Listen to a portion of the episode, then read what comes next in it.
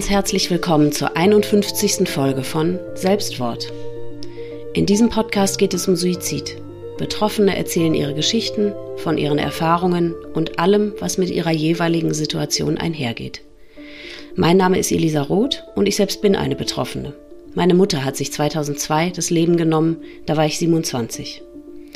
Da das Thema Suizid und das darüber reden immer noch ein Tabu ist, kam mir die Idee für diesen Podcast. Denn Betroffene wollen ja reden. Sie wollen ihre Geschichten erzählen. Und das sollen sie. Laut und deutlich und für alle hörbar. Heute werde ich mit Katharina sprechen. Sie ist 41 und hat ihre Mutter vor 30 Jahren verloren. Bevor ihr nun aber unser Gespräch hört, möchte ich alle Zuhörer ganz eindringlich bitten, vorab die Folge 0 anzuhören. Denn darin gehe ich auf alle Gefahren, die dieser Podcast mit sich bringt, ein. Und nun hört ihr Katharinas und mein Gespräch.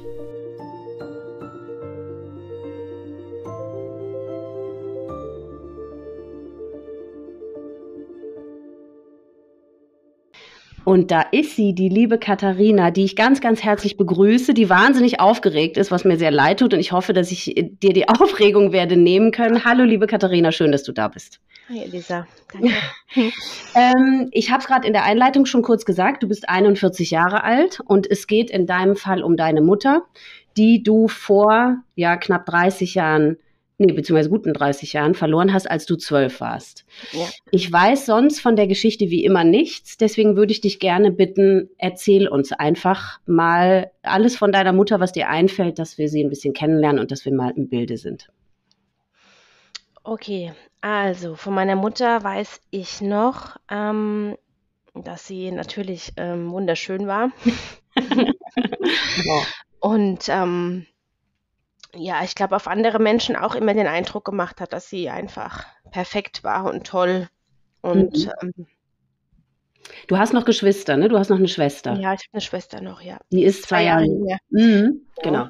Und ihr seid auch gemeinsam in einer, innerhalb einer Familie aufgewachsen, also gab es einen genau. Vater. Mhm. Wir hatten eine Familie, mein mhm. Papa, meine Mama.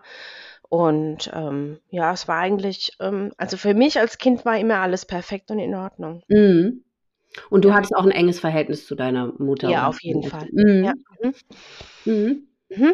Und ähm, ja, ich, also zu dem Zeitpunkt, als sie sich das Leben genommen hat, war sie 39 oder 40, also so alt wie ich jetzt quasi bin. Ach, das war auch mhm. früh, ne? Wahnsinn. Mhm. Ja, das ist für mich auch immer so, ja. Ja, dann ist sie aber auch ganz schön jung Mutter geworden, ne? Ähm, mit 20, ne? Mhm. Ach so, ja, ja. Das, das ist gar nicht so jung, ne? Nee, also denkt man, ja. ja ich bin ja auch nicht mehr so jung. Nee. Ich bin ja schon 41, ja. ja.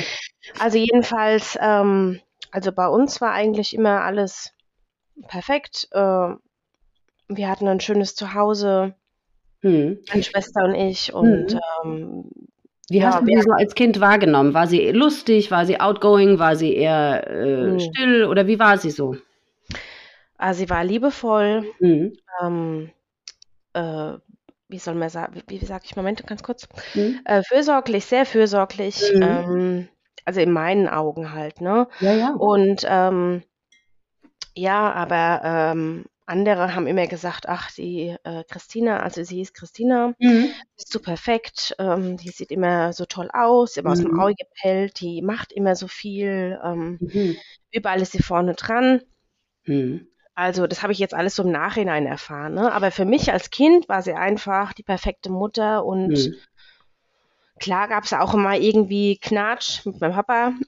Ja. habe ich dann so, ja, ich sag mal, so wie ich so elf, zwölf war, kriegt man das ja dann doch mal mit irgendwie mhm. abends. Und aber ich würde jetzt einfach sagen, für mich als Kind war das eine ganz normale Beziehung, eine schöne Familie, ein schönes, ein schönes Haus. Also wir hatten ein Haus. Ähm, mhm. Ähm, mit ganz vielen Nachbarn außenrum, mit denen wir uns äh, gut verstanden haben. Ach, und ähm, ja, es war eigentlich alles so, mhm. wie es sein soll. Mhm. Aber ja. würdest du rückblickend sagen, ich meine, weil als Kind, du hast ja nur diese eine Mutter und du, du reflektierst ja auch, wie auch, und das, was, womit man groß wird, das ist für einen ja auch völlig normal. Also selbst wenn, äh, also es fällt einem ja deswegen auch nichts Besonderes in dem Sinne auf, aber rückblickend würdest du sagen, dass die Recht haben, die äh, Leute, von denen du das jetzt gehört hast, oder dass man auch sagen könnte, sie war irgendwie so rastlos oder es gab doch irgendwie vielleicht. Züge, die damals schon aufgefallen sind oder so? Also ich habe an mich ganz lange den Anspruch gehabt, auch immer genauso zu sein und ich habe es Mhm. nie geschafft. Ja, Mhm. also sie war schon wirklich ähm, perfekt einfach in allem. Ja. Mhm.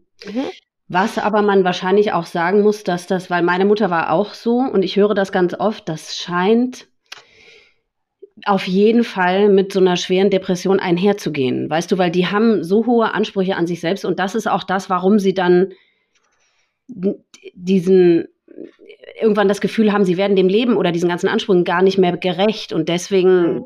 geht das dann so in diese in diese nicht mehr erträgliche Richtung einfach. Ne? Also die sind alle so perfekt, also oft, ja alle, kann man nicht über einen Ja. Kamm stellen, aber das hört man Ja. wirklich, wirklich oft, dass die so ganz perfektionistisch sind und sich vor allem Aber auch als Kind damit, merkt man das ja nicht, weil man ist ja gewöhnt, dass man Genau. so ähm, umsorgt wird und Ja. auch so liebevoll behandelt wird. Ne? Mhm. Aber dazu waren sie in der Lage, das ist ja schön, das, was du sagst. Weil, ja, mhm.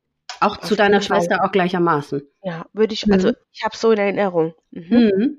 Ja, Ja, also es, gibt ja nichts Schöneres, als wenn du, äh, als dass du rückblickend sagen kannst, du hattest einfach eine schöne und sehr liebevolle und behütete Kindheit. Das ist doch das Schönste. Ist ja auch das schönste Geschenk, was du deiner Mutter machen kannst, das äh, über sie zu sagen. Das ist ja, genau. Und ähm, ja, also sie war nie, äh, ich weiß nicht, äh, ich, ist, eigentlich gehen wir immer, gehe ich immer gerne chronologisch vor, aber ich meine, weil das jetzt schon so lange her ist, gibt es denn Dinge, die man dir heute erzählt hat, auch zum Beispiel von deinem Vater, war sie mal, war sie damals schon auch offiziell erkrankt oder dass die, die Menschen um sie rum das wussten? Also war sie auch mal in Behandlung vielleicht oder ähm, gut, das hast du vielleicht damals nicht mitgekriegt, aber war das der Fall? Also ich muss dazu sagen, ich habe das als Kind überhaupt nicht gewusst und auch nicht mitbekommen. Nee. Also ich glaube, heute wäre das vielleicht anders, aber heute, Mhm. also damals war das noch nicht so. Nee. Und ähm, ich habe viel später erfahren, dass ihr erster Suizidversuch mit 19 Jahren war, aber das war schon nachdem, also nach dem endgültigen quasi. Ja. Ähm, mein Vater hat da auch nie drüber geredet. Mhm. Und man muss vielleicht dazu sagen, mein Vater hatte auch keine leichte Kindheit. Okay. Also mein Papa ist ähm, ein bisschen älter, der ist Jahrgang 52. Mhm. Und sein Vater, das habe ich aber auch erst irgendwann mit Mitte 30 oder so erfahren, Mhm. ähm, der kam nach dem Zweiten Weltkrieg in den Ort, wo ich quasi geboren bin. Mhm. Oder also, ja, egal, also in der Mhm. Nähe. Ja. Und ähm, weil ihm gesagt wurde, dass seine Familie ähm, während des Krieges eben gestorben ist. Also seine Ja. Kinder und seine Ehefrau wären ähm, gestorben. Oh Gott. Und er ist quasi nach der Kriegsgefangenschaft ist der ähm, nach, ich wohne in der Nähe von Frankfurt, also Ja. ist er dann in so einen Ort gekommen, Mhm. hat meine Oma quasi kennengelernt Mhm. und aus dieser Beziehung, aus der Ehe ist mein Papa entstanden. Mhm. Und ähm, fünf oder sechs Jahre später kam irgendwann dann raus, dass ähm, ja, dass sein ähm, Vater, also dass seine Familie doch noch lebt, also die erste Familie. Und damit ist sein Vater wiederum auch nicht klargekommen und hat sich damals das Leben genommen und hat sich erschossen. Ach du liebe Zeit. Ja, also das ist quasi die Geschichte von meinem Papa. Oh.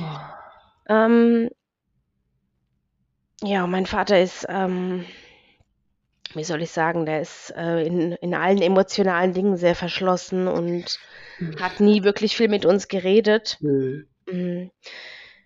Mag dazu spielen vielleicht, ne? So, jetzt bin ich gerade vom Faden. Äh, Nee, ist nicht schlimm, aber das ist ja auch wichtig. Das spielt ja auch alles Ja. eine Riesenrolle, weil, also ich denke mal sowieso, Männer dieser Generation, die sind ja ganz anders groß geworden. Ne? Also da hat man sowieso nicht Ja. viel über irgendwas geredet und ich stelle mir das auch wirklich schwierig vor, auch was dich oder, oder deine Schwester jetzt angeht. Wie geht man da mit den Kindern gegenüber um, wenn die Mutter äh, an Depressionen erkrankt ist? Mhm, Redest du mit genau. denen, redest du nicht mit denen? Und guck mal, als ihr in dem Alter, im Kindesalter wart, da hat der ja auch, da hätte es ja auch keine Beratungsstellen wahrscheinlich oder irgendwas Mhm. gegeben. Also ne, zusätzlich zu dem, dass die Männer sowieso über nichts reden, oder also Ja. damals nicht. Und auch Ähm. nicht quasi über den Suizid von seinem Vater. Ne? Also ich, ich weiß noch, dass ich, das, mein Problem ist auch bei dieser Geschichte, das muss ich vielleicht dazu sagen, ich weiß ganz viel von anderen Menschen, die oder von anderen Erzählungen, die mir ähm, zugetragen wurden, Mhm. weil ähm, ich und mein Vater oder auch meine Schwester und ich, wir schaffen das einfach nicht, dieses Thema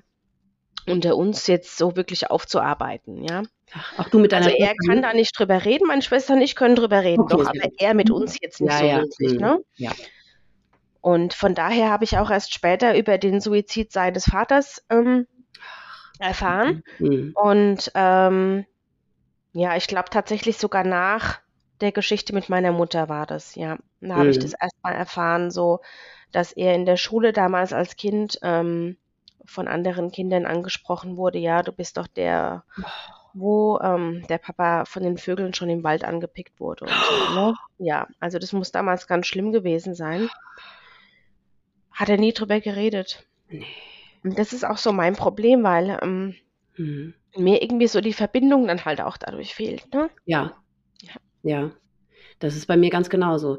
Das ist, das geht dir bestimmt auch so, dass ja viel ähm, oder einem sehr hilft, wenn man über den Verstorbenen, also in dem Fall über unsere Mütter, wenn man über die sprechen kann, ne? Erinnerungen austauschen kann, wenn das nicht so, wenn die halt nicht so weg und tot irgendwie sind, ne? sondern wenn man ja einfach Erinnerungen austauschen kann und eben die Tat, und ich Ja. meine, so ein Vater, der ist ja als Ehemann nun mal auch mit am nächsten dran gewesen, ne? Und wenn das dann nicht geht, ich finde das auch ganz schwierig. Und ich Ja. denke auch immer, auch die Väter tun mir auch so leid, weil das müsste für die rein theoretisch ja auch eine Erleichterung sein, wenn sie mal reden könnten. Ne? Ja. Aber ich meine, würdest du dir wünschen, dass du irgendwie ähm, Mittel und Wege finden könntest, ihn, dass er dahingehend mal zugänglicher wird oder so? Oder ist es für dich, du hast es so akzeptiert, dass es so Hm. ist und Also das ist ganz schwierig, weil Mhm. ähm, ich bin jetzt auch seit zwei Jahren deswegen in Therapie tatsächlich. ja. Ähm, aber ja, mein Problem ist einfach, ob man jemanden, der jetzt 70 Jahre alt ist, Ja. nochmal diesen Ja. ganzen Weg aufzwingen ähm, zwingen möchte, ne? Oder Ja. zumuten möchte. Ja. Das ist so mein Thema eigentlich. Das Mhm. ist eines mit der größten, ja. Mhm. Ich habe mal, ja, das ist nämlich auch mein Ding. Mein Vater ist noch mal viel älter und das, äh, ich denke auch so aus Respekt ähm, tue ich das nicht und dann nimmt man das so hin. Allerdings, als ich meine Geschichte aufgeschrieben habe, da habe ich so gedacht, ich möchte, solange die quasi die Zeitzeugen, die meine Mutter noch kannten, solange die noch leben, möchte ich schon noch die Fragen von denen beantwortet haben, äh, wissen, die ich habe.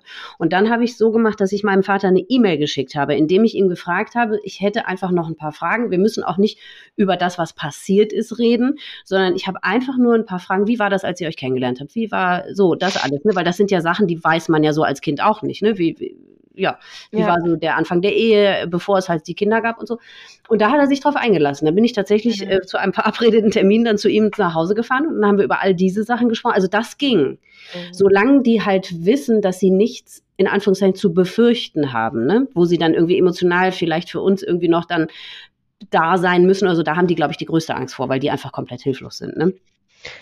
Ja, das ist schwierig, ne? Mhm. Also vor allem, ja, weil ich eben in ihm auch nicht irgendwelche Gefühle auslösen möchte, die er vielleicht jetzt seit äh, Jahren einfach Vergessen. verdrängt hat Mhm. oder, oder Mhm. mit denen er gerade gut klarkommt. Mhm. Ähm, da muss ich vielleicht in der Familiengeschichte weitermachen. Ja. Ähm, ja, also wenn ich, wo waren wir eigentlich? Wir waren irgendwie bei ähm, glückliche Familie, Ja. schönes Haus und so weiter und Ja. so Und fort. ich hatte dich gefragt, ob, ob Vögelchen und Das ist nicht Ja. Ähm, ich hatte dich gefragt, ob es jetzt, ob es zu der Zeit, auch wenn du das noch nicht mitbekommen hast, damals, aber ob es trotzdem etwas gab, ob sie da schon tatsächlich erkrankt war offiziell oder Ja. ob sie vielleicht in Therapie war oder in Behandlung oder so. Nee, genau. Also ich, ähm, ich wusste davon nichts. Mhm. Aber im Nachhinein ähm, gab es eine Situation, die mir, also ich weiß gar nicht, wann die mir in den Kopf geschossen ist, Jahre später. Mhm. Ähm, da habe ich mit meiner Mutter in der Küche gestanden. Also wir haben dieses Haus, wir haben vorher bei meiner Oma gewohnt, Mhm. im, äh, also im Elternhaus meines Mhm. Papas. Und dann haben wir ein Haus gebaut und sind umgezogen. Mhm. Und ich weiß noch genau, wir standen in der Küche, also in dem neuen Haus. Mhm. Und wie wir auf dieses Gespräch gekommen sind, das weiß ich jetzt auch nicht mehr, aber wie gesagt, ich war ja noch sehr jung und Ja. das ist ja, das ist einfach alles viel zu lange schon weg. Ja. Und damals hat sie zu mir gesagt, also wenn sie mal stirbt, dann möchte sie gern verbrannt werden. Ach. Und ich weiß noch damals, dass ich als Kind, ich war, ich war fix und fertig nach diesem, Mhm. nach diesem Satz. Also das hat mich ähm, total umgehauen. Ja. Ich konnte damit überhaupt nicht umgehen, weil erstens mal ähm, Eltern sterben nicht, zweitens äh, so schnell, zweitens ähm, diese Vorstellung davon, dass ähm, die Mutter gerne verbrannt werden möchte. Also ja, jetzt im Nachhinein, das hat mich, ähm, das hat mich wirklich komplett umgehauen. Aber daran mhm. sieht man erstmal, wie lange sie sich wahrscheinlich mit dem Thema schon beschäftigt hat. Ne? Ja. Hast also du denn das habe ich jetzt rückwirkend, aber gewusst, mhm. also äh, habe ich das nicht natürlich. Ne? Mhm. Also ja, mir hat nie jemand gesagt, aus, ja. Mhm. Nee, ich meine jetzt aus Gesprächen heutzutage, vielleicht mit Verwandten oder so, dass irgendjemand gesagt hat, doch, doch, also in Wahrheit war sie auch damals schon wirklich schwer erkrankt, bloß ihr als Kinder habt es halt nicht wahrgenommen so. Naja gut, ich meine, wenn man mit 19 den ersten Suizidversuch hat, ja. dann ähm, ist man wahrscheinlich einfach depressiv und ähm, mhm. aber mhm. laut meines Wissens war sie nicht in Behandlung. Ja. Ja. Genau, und du weißt auch jetzt so nichts von ihrer Krankheitsgeschichte, sagen wir mal. Also nee. wann das angefangen hat mit Nein. den Depressionen oder so. Mm, nee. Nein, ich habe zwar eine Tante, die ähm, irgendwann mal zu mir gesagt hat, ähm, dass meine Mutter schon immer irgendwie in der Beziehung ein bisschen gestört gewesen wäre. Und äh, mhm. da gibt es Geschichten, dass sie mal Seife gegessen hätte, dass sie nicht in die Schule muss und sowas, keine Ahnung. Mhm. Ähm, ja, das ist auch so ein Punkt, den ich gerne ansprechen wollte. Mhm. Familie, wie mhm. die mit Suizid angeht, äh, umgeht. Mhm. mhm. Und ähm, ja, also ich kann wirklich, also aus meiner Sicht als Kind kann ich wirklich nur sagen, dass ich ahnungslos war, absolut mhm. ahnungslos. Ja. Mhm.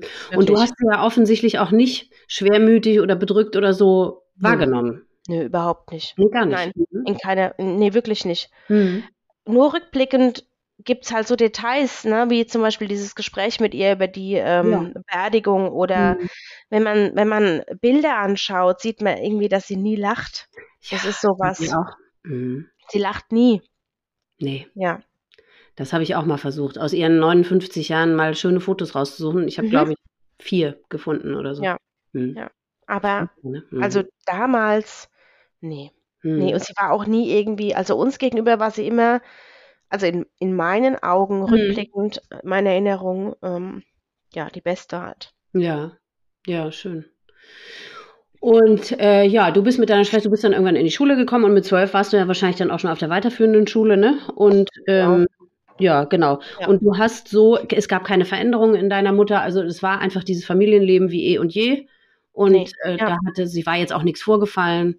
Mhm. Oder irgendwas Besonderes passiert? Nee, nee. überhaupt nicht. Mhm. Also, in, also in meiner Erinnerung definitiv nicht. Nee. 0,0, mhm. ja. Mhm. Ja, ja und, und ich war, ich weiß noch, also man muss vielleicht dazu sagen, meine Mutter war immer, also mein Vater ist ähm, Architekt und ist ähm, immer sehr beschäftigt gewesen. Meine Mutter war mhm. immer bei allen Freizeitaktivitäten dabei. Mhm. Ähm, Hat die auch gearbeitet? Ja, so ein bisschen nebenbei, aber Mhm. Ne? Also sie war mhm. jetzt, sag ich mal, hauptsächlich, würde ich jetzt mal so sagen, zu Hause. Ne? Mhm. Ähm, sie hat ein paar Sachen für meinen Papa im Büro gemacht. Mhm. Ich weiß jetzt mittlerweile selbst, wie das ist. Es ist mehr, als man denkt, aber ja. ähm, ne? Mhm. und dann hat sie irgendwie noch so eine Kleinigkeit irgendwie ab und zu gemacht. Aber sie war im Prinzip ähm, Hausfrau. Mhm. Ne? Also halb, halb quasi. Ja, und ähm, also sie war eigentlich immer, sie hat uns irgendwo hingefahren, abgeholt. Es war nie mein Vater, es war immer meine Mutter. Mhm. Und ähm, wir waren, meine Schwester und ich waren auf dem Zeltlager in, mhm. ich weiß gar nicht mehr genau, wo das war. Das mhm. war ein Pfadfinder-Zeltlager, eine Woche, denke ich. Es war mhm. meistens eine Woche. Und das Komische war, ähm, dass mein Vater mich ungefähr, ich glaube, es waren am fünften Tag damals im Zeltlager, es gab damals ja noch keine Handys und nee. gar nichts. Da gab es so ein Feldtelefon, ja. Und den, das konnte man damals als, als übelsten Notfall konnte man da anrufen, wenn irgendwas mhm. war. Ne? Also früher mhm. gab es ja sowas nicht. Es gab nee, ja kein Internet. Also gab es nee, nee. Internet? Ich weiß es gar nicht. Also, also jedenfalls war das einfach früher so, du warst auf dem Zeltlager, ja. du hattest keinen Kontakt zur Außenwelt ja, genau. und so, und dann äh, wurde ich irgendwann während des Zeltlagers, nach dem fünften Tag, wurde ich jetzt ähm, ähm, irgendwie in das Zelt gerufen, in das Betreuerzelt. Mein Papa mhm. wäre am Telefon. Mhm. Und ähm, ich habe damals, ich habe damals gedacht, komisch, äh, warum ruft er mich an? Also, wie gesagt, der war nie der war nie bei sowas ja. aktiv oder, ja. oder der hätte mich nie angerufen oder mich mhm. gefragt, wie es mir geht oder sonst irgendwas. Und ich weiß noch, ich hatte ihn am Telefon, Er war, ähm, ich habe gemerkt, dass was nicht stimmt an seiner Stimme. Das habe Mhm. ich gehört. Und ähm, er war sehr traurig und ja, es Mhm. war für mich, ein, waren, waren das ganz schlimme Tage. Er hat nichts gesagt, er hat nur gesagt, er wollte mal hören, wie es uns geht, ob es uns gut geht, ja. Und ähm, ja, bis bald so ungefähr. Und ich habe mir gedacht, hä, der ruft Gott. mich, der hat noch nie irgendwie sich großartig, ne, ja. eingebracht, engagiert Ja, ja, und ähm, dann ruft er auf dem Zeltlager an, wo, ähm, wo eigentlich Telefonverbot ist und wo man nur anruft, wenn es ein Notfall ist. Und dann höre ich noch in seiner Stimme irgendwie, es stimmt was nicht. Oh Gott. Also das war echt Horror, ja. Das war ganz schlimm. Und ich, ich konnte ja nichts machen. Ich war ja quasi weg und Ja, ja. ja. Aber deine Schwester war auch da. Ja, aber Ja, ja. der habe ich das natürlich nicht gesagt. Ne? Die war ja noch mal jünger, die war Ja. ja zehn, das ist ja noch ein Ja, ja. kleines, Mhm. kleines Kind quasi. Ja. Ja. Ach ja, Ja. da fragt man sich auch, warum hat er das? Ja, pff, Naja, hätte er war verzweifelt einfach, Ja. ne? Ja, aber da Ja. hätte er entweder dann was sagen sollen oder halt gar, doch lieber gar nicht anrufen, ne? Aber gut, da- man, man macht in solchen Situationen ja Sachen da. Ja, also da würde ich dem niemals einen Vorwurf Nee, draus machen. glaub Ich ich. glaube, er war einfach wahnsinnig einsam und traurig in dem Moment und verzweifelt und ich vermute einfach, dass er schon eine Vorahnung hatte irgendwie. Ne? Ach so, das heißt, Ja. da war sie, da hat sie noch gelebt. Ja, also so. sie war, sie war weg, Ach so. Sie war einfach weg, ja. Okay. Also wir waren auf Zeltlager. Ja. Mein Vater war mit ihr alleine zu Hause. Mhm. Also, ne? Mhm. Also quasi als Paar, Ja. wo man sich eigentlich als Eltern drauf freut, Eigentlich ja, ja. die Kinder mal auf Zeltlager sind. Mhm. Also ich freue mich jetzt schon drauf, wenn meine mal ins Zeltlager gehen. Ja. Und man hat mal wieder irgendwie so Zeit äh, für sich, aber ähm, ja, scheinbar ähm, gab es da, also es gab wohl vorher irgendwie einen kleinen Streit, Mhm. Aber jetzt irgendwie Nichts. Alltägliches irgendwie, Ja, ja, ja. keine Ahnung, Mhm. räum mal das Carport auf oder sonst was. Ne? Ja. Mhm. Ich glaube, so hieß, so hieß es dann in Erzählungen, ne? Ja.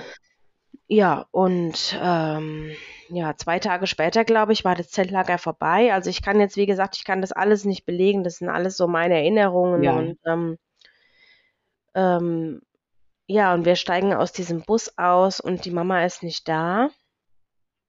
Ja, das war so der erste Gedanke, so, Kacke, wo ist die? Warum Ja. ist sie nicht da? Also, Ja. warum ist da? Weil sie war immer da. Ja. Und euer Vater war dann stattdessen da. Nee, der war nicht da. Der war auch nicht da. Es hat uns eine Freundin abgeholt der Familie. Okay. Ja, und ähm, da habe ich schon gewusst, oh Gott, irgendwas ist äh, richtig, Ja. richtig ähm, im Argen, ja. Mhm. Und hat die euch irgendwas gesagt? Gut, dann hat die euch echt mal ins Auto steigen Nee. lassen und dann. Ihr Wie Sohn war auch dabei. Ja, aber Ne? ihr werdet sie ja gefragt haben. Ich weiß es nicht mehr. Ich weiß es es alles nicht mehr. Elisa. Mhm. Ich kann Mhm, das nicht mehr, Mhm. ähm, ich kann das alles nicht mehr äh, eins zu eins wiederholen. Ja, und dann Ja. hat sie euch zu euch nach Hause gefahren oder mit zu sich genommen? Nee, genau, wir sind nach Hause gefahren. Mhm. Und ich kann dir auch nicht mehr sagen, was der Papa oder was mein Vater mir da als Erklärung damals ähm, Okay. gegeben hat. Nee. Also ich weiß, ich glaube, wir haben eine Nacht da geschlafen, also zu Hause und Ja. Mama war nicht da. Mhm. Und ähm, also in meiner Erinnerung bin ich morgens aufgewacht und meine Oma, meine Tante standen vor mir und mein Papa und haben mir gesagt, dass meine Mutter nicht mehr lebt, ja, Oh dass sie sie gefunden haben. Ja. Aber du wusstest ja bis dahin noch gar nicht, dass sie überhaupt weg ist. Also, dass sie vermisst wird in dem Sinne. Mhm. Oh Gott. Also in meiner Erinnerung ist das alles auch ganz schwammig. Ja. Ja, wie soll Ja. auch ein zwölfjähriges Kind das begreifen, was da passiert? Das ist doch gar nicht möglich. Ja. Naja, Und gut. hat man dir irgendwelche näheren Infos gegeben? Weil du wirst ja gefragt haben, okay, was ist passiert? Wie ist sie gestorben? Oder ich glaube, ich habe das gar nicht gefragt, ehrlich gesagt. Ich Ja. glaube, ich habe das damals gar nicht gefragt. Nee, Mhm. nee, ich weiß nur, ähm, wie gesagt, meine Oma war da, meine Tante war da Mhm. und ähm, ja, ich, an mehr kann ich mich nicht erinnern, auch Mhm. Wochen danach nicht. Also das ist alles Monate, das Mhm. ist alles weg. Das ist Ja. einfach komplett verdrängt, sage ich jetzt mal. Ne? Ja, ist es, natürlich. Ja, ja sonst du, gar, wärst du gar nicht in der Lage gewesen, weiterzumachen. Kannst du dich an deine Schwester erinnern? Habt ihr irgendwie miteinander? Nee, nee auch nicht. Nee, hm. überhaupt nicht. Und das tut mir total leid im Nachhinein, weil Ach. ich mir denke, ähm, hm. Dass das ich nicht für sie da war, ne? Katharina, das war, war, wäre auch nicht deine Aufgabe gewesen. Du warst zwei Jahre älter, du warst die Schwester. Das wäre wirklich, da hätte man, also äh, jeder andere hätte sich kümmern müssen, aber du ganz sicherlich nicht. Du hast mit zwölf Grad deine Mutter verloren. Also ich weiß, dass man sich so fühlt, aber das, das, das war nicht deine Verantwortung. Definitiv nicht. Ja. Aber wie ähm, hast du dann irgendetwas, also ich meine, es, es spielt ja keine Rolle, wann du was erfahren hast, aber kannst du dich erinnern, ob man dir überhaupt was gesagt hat, dann irgendwann mal als Erklärung. Ähm, das ist so das Thema. Ich habe meine Schwester tatsächlich, weil ich ja jetzt gewusst habe, ich nehme diesen Podcast auf. Ja. Ich wusste ja auch, welche Fragen du mir stellst, so ein ja. bisschen. mm, habe ich sie äh, vor ein paar Wochen angerufen, habe ja. gesagt, kannst du dich noch daran erinnern, wann uns gesagt wurde, dass das ähm, ein Suizid war? Ja. Und da hat sie gesagt, nee, das kann sie auch nicht mehr. Sie weiß nur, dass wir halt als Kinder damals in der Schule und ähm, auf dem Spielplatz und so angesprochen wurden, eben mhm. halt von anderen Kindern. Und dass dann ein Gespräch gab, in dem uns das gesagt wurde. Ne? Ach, das heißt, also, die Kinder haben es, also die anderen Leute haben es eher Wahrscheinlich, gewusst? ja. Oh Gott, wie schrecklich. Ja, aber ich, ich äh, kann das wirklich mhm. jetzt nicht mehr so eins zu eins wiedergeben. Vielleicht mhm. hat mein Vater das uns auch in irgendeiner ja, in irgendeiner Situation ähm, mhm. gesagt, aber ähm, das ist bei uns beiden einfach alles komplett weg, ja. Ja, ja, verständlicherweise. Und kannst du dich aber an die Beerdigung oder an irgendwas danach erinnern? Ja. Ich Hatten kann mich, aber, mh, ich kann ja? mich noch gut erinnern. Ich kann mich erinnern, was ich Anne hatte tatsächlich. An was das man sich dann plötzlich erinnert, ne? Ja, was hattest du an? Hast du es selber rausgesucht oder hat man? Nee, natürlich nicht. Mhm. Ich hatte so einen komischen Matrosen, so mit maritim blau, oh, mit Süß. irgendwie so ein mhm. Dings an. Mhm. Ähm, aber wo kam ich das? Noch, Hatte das irgendeine, irgendeinen Hintergrund? Weil ich meine, wenn Nein, ich, ja, welches Kind hat was Schwarzes damals gehabt? Früher gab es für Kinder nee, kein Schwarz. Ich meine, nee. heute gibt es mal eine schwarze Leggings oder mal. Ja, ja. Nee, das nee, Aber es war halt was Dunkles einfach. Ja, ja, ähm, okay. Mhm. Ich weiß noch, dass ich damals unbedingt, ich wollte sie unbedingt sehen. Ja, das wäre jetzt meine nächste Frage. Ja, das durfte ich nicht. Wie hat sie es gemacht? Also sie ist mit dem Auto weggefahren. Mhm. Deswegen hat man sie auch nicht gleich gefunden. Mhm. Ähm, sie ist mit einem Auto zu einem Steinbruch gefahren. Mhm. Irgendwo ich sag mal, zwischen Frankfurt und Darmstadt. Also ich wohne im großen Raum Frankfurt. Mhm. Ähm, und sie hat wohl ähm, Tabletten genommen und Alkohol getrunken. Ah, okay. Ja. Mhm. Mhm. Ja, und man hat sie aber halt erst Tage später gefunden. Mhm. Und das war halt im Sommer, im Hochsommer. Okay. Ja. Also dementsprechend ja. war das im Auto wohl, ja, ja, kann man sich vorstellen. Mhm. Und äh, wahrscheinlich haben irgendwelche Spaziergänger sie gefunden oder wer? Ich weiß es nicht. Weißt Ahnung, mhm. weiß ich nicht. Also ja. sie wurde irgendwann gefunden. Ich weiß, man hat sie von Anfang an gesucht. Ja. Ich denke da auch immer oft an meinen Vater, weil ich mir denke, okay, wenn der weiß, ähm, mit 19 war schon mal ein Suizidversuch mhm. und ähm, ich vermute ja auch, dass dass er irgendwas gewusst hat oder irgendwie das gespürt haben muss oder geahnt haben muss. Ich weiß es nicht. Ähm, ja. Also so war das dann wohl. Also als ich vom Zeltlager zurückkam, hatten Mhm. sie sie noch nicht gefunden, das weiß ich. Ja. Also ich kam vom Zeltlager zurück und es hieß mhm. nur, die Mama ist weg, ich, ich weiß aber nicht, wo sie ist. Ja. Mhm. Mhm. Das war die Aussage. Glaubst du, dass also ich könnte mir vorstellen, dass das ja kein Zufall ist, dass sie es gemacht hat, während ihr weg wart, ne? Mhm. Oder? Ne, Glaubst du das? glaube ich auch, ja. Ja dass sie das irgendwie, ähm, dass sie wusste, okay, ihr seid weg und ihr bleibt auch eine Weile weg und ähm, dass ihr erstmal quasi versorgt seid, ne? Und ähm, ja, und da sind wir wieder bei dem Thema, was du auch immer sagst, ähm, dass man das nicht spürt. Warum spürt man das nicht? Dass, dass es jemandem so schlecht geht, dass man ihm nicht helfen kann. Ja. Das ist Teil der Krankheit. Das ist wirklich Teil der Krankheit. Also äh, es gibt natürlich solche und solche Ausprägungen ne, oder Symptome. Und es gibt viele, das haben wir jetzt schon in vielen Gesprächen gehört, wo das wirklich wahnsinnig offensichtlich ist und das auch alle Beteiligten wissen, äh, mit Menschen drumherum. Und eben dann so Fälle wie bei uns. Also gut, meiner Mutter hat man es ja angemerkt, aber ich war mir dessen ja gar nicht bewusst. Ja. Und ähm, aber eben auch in der Zeit davor, das erzähl, berichten ja auch viele ähm, Angehörige, dass wenn die den Entschluss gefasst haben, und es kann ja sein, dass sie den auch schon ein paar Wochen vorher gefasst hat, dass Natürlich. Dann, ja, Wie gesagt, ich weiß aber auch in meiner Erinnerung ja gar nicht mehr, war dieses Gespräch mit dieser ähm, mit dieser äh, Einäscherung. Das ja. weiß ich gar nicht mehr. Vielleicht war das ja ein paar Wochen vorher. Kurz Vielleicht hätte ja. ich ja in dem Moment quasi schalten können. Aber in meinem Gehirn jetzt kann ich mhm. diese Zeitfolgen auch gar nicht mehr irgendwie abrufen. Nee, das glaube ich. Ja.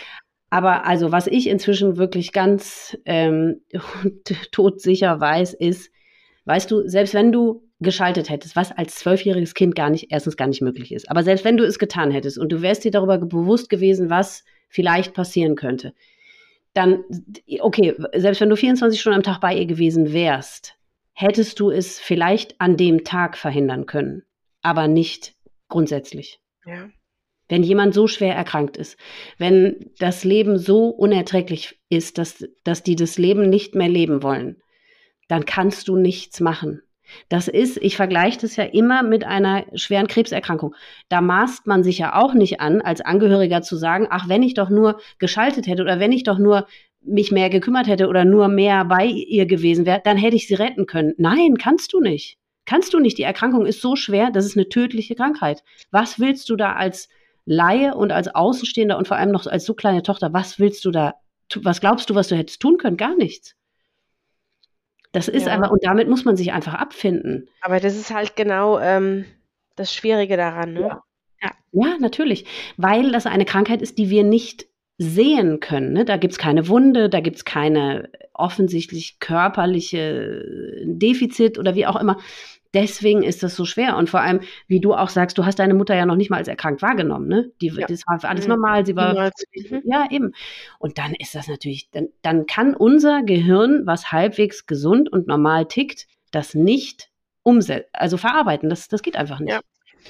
Aber deswegen, ich, mir hilft immer dieser Vergleich mit einer Krebserkrankung, weil ich drehe und wende mich auch immer. Ich denke, ja, aber wenn ich doch besser zugehört hätte und wenn ich doch bei ihr gewesen wäre und ich wäre da mehr hingefahren und so weiter, dann hätte ich sie vielleicht bewahren können davor. Aber nein, das hätten ja. wir nicht gekonnt.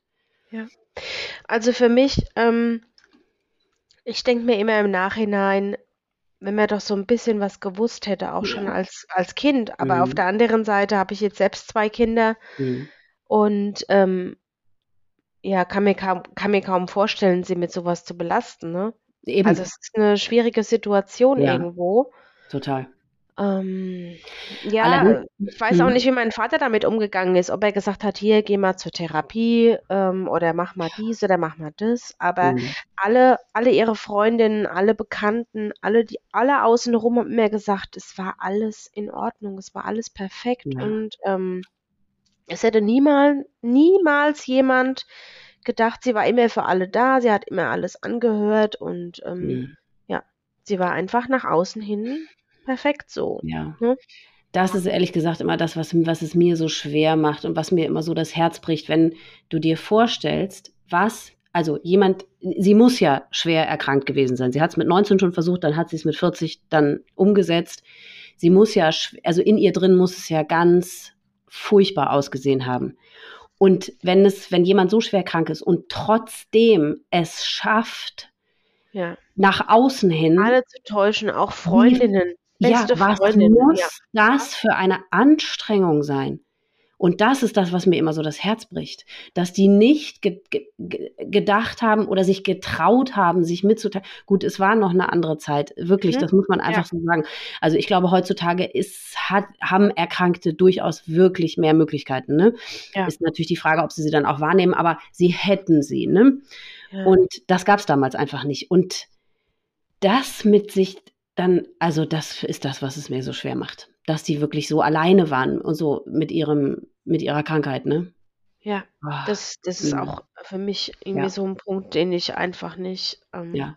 nicht, hm, den mhm. ich einfach nicht äh, so vergessen kann, ne? Mhm. Oder wo ich auch immer drüber nachdenke oder wo meine Gedanken auch immer hängen bleiben. Ja. Man hat nichts gemerkt, man konnte nichts machen, man nee. konnte nicht helfen. Mhm.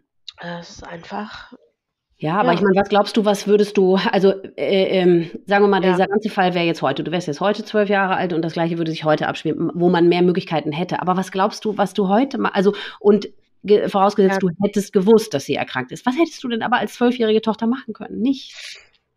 Was hättest du gemacht? Was denkst du, was du, was deine Deswegen nehme ich ja jetzt gerade den Podcast auf in der Hoffnung, in der Hoffnung, dass auch Menschen, die vielleicht ähm, diese Gedanken mit sich tragen, hm ähm, den anhören und ähm, ja, ich denen einfach sagen will, dass das keine Lösung ist für niemanden.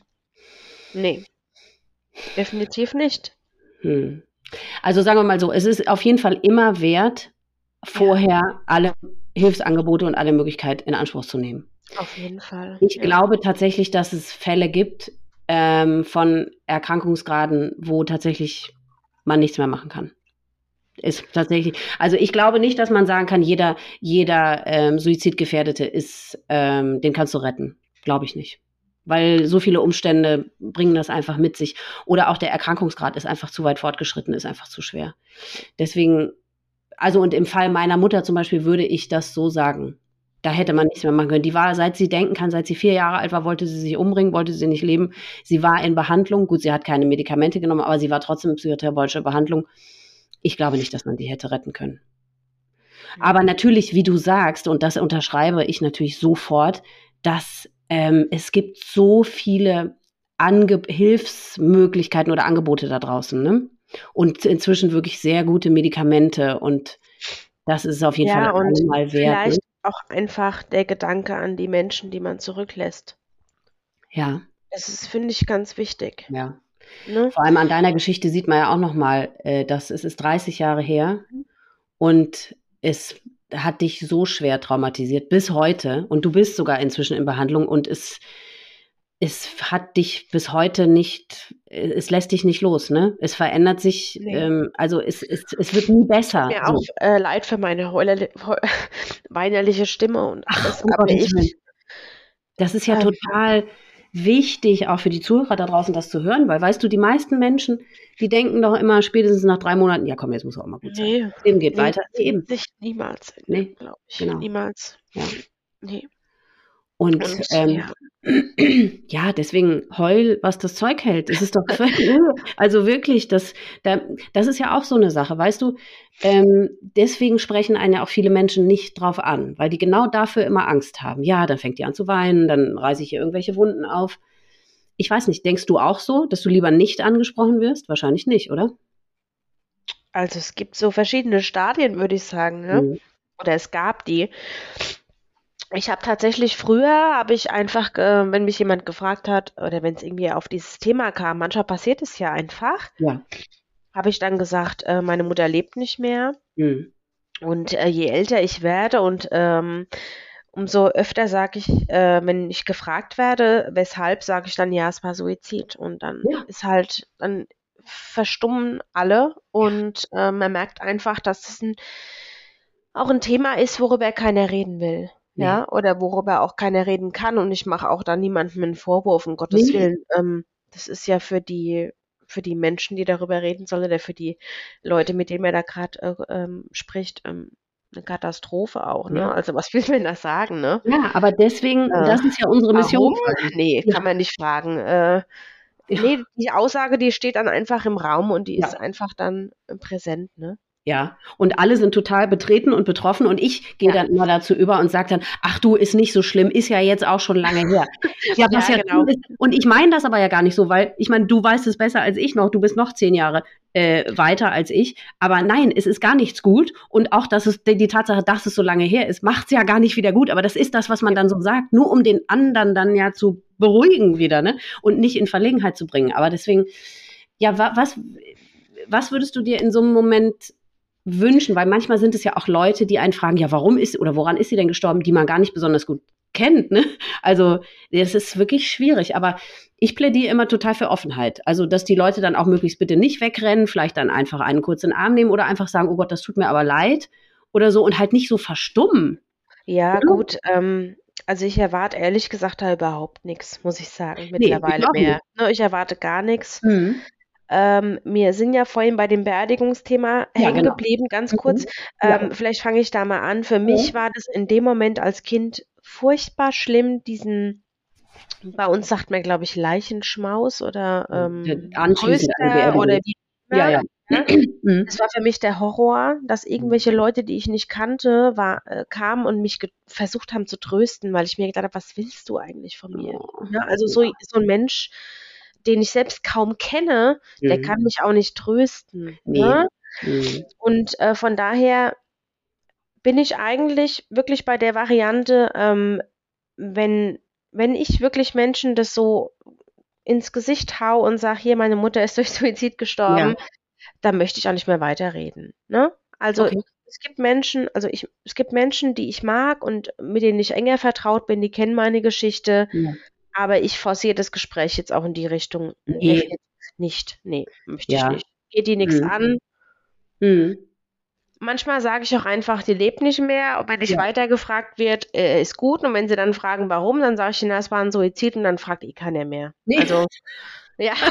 Spätestens so hat man sich dann selbst geschützt, ne? Ja, genau, ja, weil, ne, ja. also, ja, ich mag mhm. auch nicht lügen, aber ich mag auch manchmal einfach nicht reden. Nee, ja. ich finde auch mh, aus Respekt vor dem Verstorbenen, finde ich, sollte man schon nicht lügen.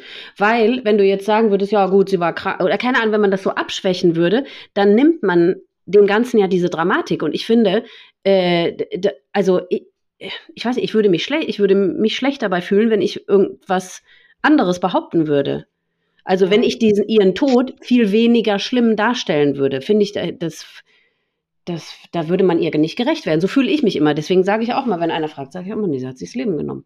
Ja, also ich weiß noch, am Anfang war das schon schwierig für mich und ähm, mhm. ich glaube, ich habe bestimmt auch ein paar Mal gelogen und habe gesagt, ja, sie war krank oder was heißt gelogen? Also krank ist es, äh, ist das ja nicht gelogen, aber ähm, mhm. ja, man geht da nicht mhm. weiter drauf ein, aber ähm, das geht schon mal gar nicht. Da bist du, da weißt du ja noch viel weniger, wie du mit ja. dir selbst und dem, was passiert ist und mit anderen Menschen umgehen sollst, das ist ja klar. Aber wir waren auch stehen geblieben äh, dabei, dass du ja, sie eigentlich genau, gerne mal gesehen hättest vorher. Ja, ich wollte, aber ich durfte nicht, ja. Nee. Und Hat dein Vater mal gesehen? Weißt du auch nicht mehr wahrscheinlich. Ne? Das, also ich glaube schon, ja, Ach. weil äh, meine Tante, glaube ich, ich glaube, es war meine Tante, die zu mir gesagt hat, ähm, dass es nicht geht, dass ich sie nochmal sehe. Und hm. ähm, vor ein paar Jahren, ich sag mal vor zwei, drei Jahren, habe ich versucht, über ähm, ähm, äh, Akteneinsicht ja. Bilder zu bekommen. Ja. ja. Und hat aber nicht geklappt. 30 Nein. Jahre werden die nee. aufbewahrt, ne? Ja, ja, genau. Ich habe ich, ich, ich hab das durch deinen Podcast gehört. Ich, hab, Ach, ich hm. dachte immer, das wären nur 10 oder 15 Jahre. Und dann immer ich, 20. Hm. Ja, oder irgendwie sowas. Ne? Da ja. gab es mal eine Folge, da habt ihr drüber geredet. Ja. Und dann wurde mir gesagt, dass Suizidakten 30 Jahre aufbewahrt ja. werden. Und? Auf, auf dies, aus diesem Grund habe ich versucht, Akteneinsicht zu erwirken. Und? Und dann hieß, ich habe ich hab einen bekannten Anwalt angerufen, der hat gesagt, ähm, du, da kannst du nur was machen, wenn du einen triftigen Grund hast. Bitte? Was ist der triftige Grund? Du bist die Tochter. Ja, ja aber ähm, das ist nicht so einfach. Ähm, und äh, hat gemeint, das zieht sich meistens über ein halbes, dreiviertel Jahr hin, bis du dann wirklich die Akte zu Gesicht bekommst. Ob ich ja. das dann wirklich sehen wollen würde. Mhm. So, und dann habe ich jetzt wieder ein paar Mal drüber nachgedacht. Also wenn ich das jetzt in dem Moment vor mir gehabt hätte, hätte ich mir es angeguckt. Aber nachdem es dann irgendwie hieß, ach komm, das dauert und hin und her und was weiß ich was und was hast du denn davon? Und ja, was habe ich davon? Was habe ich davon? Meine Erinnerung zu verschlechtern oder ja. ja, das ist halt immer so ein, wie soll ich sagen, so ein Auf und Ab. Man hat mir ja. das Gefühl, man möchte einfach die komplette Wahrheit wissen, ja. sehen. Manchmal denkt man sich, nee, mhm. ach komm, bringt eh nichts mehr, ne? Nee. Ist rum. Ja. Ja, ich finde es auch ganz schwierig. Ich, ja. Weil ich habe auch schon ganz oft überlegt und dann denke ich auch, ja, weil eben, das haben ja alle Betroffenen, das wirst du sicherlich auch haben, man will alles wissen, jedes kleinste Puzzleteil, in der Hoffnung, ja. dass man dann versteht, warum das passiert ist. Wirst du ja sowieso nie. Also selbst wenn du alles wissen, jetzt jaut hier mein Hund, quietscht hier, also nicht wundern, das ist ein Hund und das bin nicht ich. ähm, genau, also man wird jetzt ja sowieso wirklich begreifen können, tut man es ja sowieso nicht. Und diese Bilder, boah, ja. ja, ich weiß nicht, ob die, also klar, du hättest halt definitive Gewissheit, dass sie tatsächlich tot ist, weil das weißt du ja so letztendlich nicht. Du hast sie ja nicht gesehen. Du kannst ja den Leuten nur vertrauen, die dir das jetzt seit 30 ja, Jahren das sagen. Auch. Also ich muss ja, sagen, die eben. Gewissheit, also mhm. diese Gewissheit, die, die habe ich irgendwo ähm, auch dadurch, dass ich halt mh, hm, irgendwann später erfahren habe, dass es eben nicht die erste oder ja, der erste Versuch war. Ähm, und äh, dadurch, dass ich ähm, einem paar Wochen, Monate, Fragezeichen, weiß ich auch nicht mehr, später einen Brief gefunden. Also kein Brief, einen Zettel gefunden habe. Ich wollte dich gerade in ja. dem Moment fragen, ob sie was hinterlassen ja. ja. Wo hast du den gefunden? Ähm, unter meinem T-Shirt-Stapel. Ach. Mhm. Hatte sie extra für dich da was hingelegt? Mhm. Und was stand da drauf? Für meine Schwester auch. Einen separaten, extra einen für mhm. sie und einen für dich. Mhm. Du musst es nicht sagen, nur wenn du magst. Doch, ich lese es mhm. gerne vor, aber. Ja. Nimm dir die Zeit. Die Sorry. Nein, alles gut. Mein liebster Schatz, sei nicht traurig. Ich werde immer auf dich aufpassen und liebe dich von ganzem Herzen. Hm. Christina. Und sie hat mit Christina unterschrieben. Ja. Ich habe sie nie beim Namen genannt. Ja. Meine Schwester hatte auch so einen Zettel. Das war von meinem auf meinem Schreibtisch von dem, ja, so ein Abreißblock, mhm. Zettel mit mhm. Bleistift mhm. geschrieben. Ja. Mhm. Ganz schnell. Zap, zap, Aber sie hat noch was geschrieben. geschrieben. Immerhin. Hm. Aber das bedeutet dir doch wahrscheinlich viel, oder nicht, dass sie noch was geschrieben hat, oder nicht? Ja, irgendwo bedeutet mir das sehr viel, natürlich. Mhm. Also ich hebe diesen Zettel auf. Ja. Ich habe ihn ja auch gerade hier liegen. Ja, ja. Äh, das ist mir das Wichtigste, was ich habe, aber auf der ja. anderen Seite denke ich mir, okay, das ist ein Schmierzettel, den man sonst im Büro verwendet und ja, aber weißt du, sei nicht traurig, sei nicht traurig. Was ist das für eine Aussage? Also, ähm, hm. ja, sei nicht traurig. Sie hat genau gewusst, ich, ich werde für den Rest meines Lebens Nee, hat sie nicht gewusst. Das hat sie nicht gewusst. Die sind nicht mehr Herr ihrer Sinne. Die sind in einem totalen Tunnel. Und weißt du, ich habe ja inzwischen auch schon mit vielen gesprochen, die wirklich schwer erkrankt sind und auch suizidgefährdet, ne? die auch Suizidversuche unternommen haben. Und die haben gesagt, das kreuzt deren Gedanken nicht mehr. Und die können sich nicht vorstellen, dass tatsächlich ähm, die Angehörigen, die Kinder, wer auch immer, ähm, nicht erleichtert ist, weil sie tot sind. Das können die gar nicht. Sie denken, ja, das müssen doch alle froh sein, dass, dass ich endlich weg bin, weil ich, ich falle ja allen nur zur Last. Das ist das, was die denken. Und deswegen, die, viele haben bestätigt, weil ich glaube, die meisten Suizidenten hinterlassen keine Briefe. Ich glaube, wir, die Briefe bekommen haben, das ist eher der, sel der, der, der seltene Fall. Mhm. Und ähm, dazu sind die nicht mehr in der Lage. Das weder kräftemäßig nicht, noch gedankenmäßig nicht. Deswegen ist das eigentlich ein totaler, ja, wie soll man das sagen? Was Besonderes, wenn man noch einen bekommt. Im Brief. Ja. Mhm. Und deswegen ärgere dich nicht darüber oder ähm, bedeute da nichts hin rein, dass das nur so ein, so ein, Schmierzettel ist und dass das nur mit Bleistift ist und dass sie es nicht vernünftig gemacht hat. Das hat, das hat, ähm, da deutest du was Falsches rein. Ja, mhm. das ist, das ist eine ganz äh, schwierige Geschichte. Das ist auch mhm. ein Grund, äh, weshalb ich in Therapie bin, weil ähm, wenn man als Kind so verlassen wird ja. und ähm, oder egal ob als Kind oder als Tochter oder ja. dann hat man einfach immer das Gefühl, ähm, mir war einfach, mir war es nicht wert, dass genau. jemand sich anstrengt und da bleibt. Ja. Mhm. Aber das stimmt nicht. Das stimmt nicht da kannst du wieder die Krebserkrankung ähm, als Vergleich hernehmen. Weißt du, auch ein Krebskranker, der kann sich ja auch anstrengen, wie er will. Wegen seiner Kinder. Und schafft es trotzdem nicht zu überleben. Ja, das stimmt. Ja.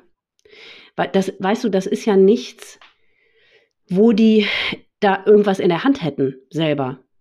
die, die, die haben keine Entscheidungsgewalt irgendwie in dem Sinne. Die können nicht sich aussuchen, ja, lebe ich jetzt oder sterbe ich nicht. Ja, als Außenstehender denkt man das, aber haben sie nicht. Die, die sind ja komplett gesteuert von der Krankheit. In meinem, ich habe immer dieses Bild vor Augen wie so ein Puppenspieler, wo die Marionetten an den Fäden hängen und der die, der die, äh, die diese P Figuren spielen lässt. So ist das. Ja.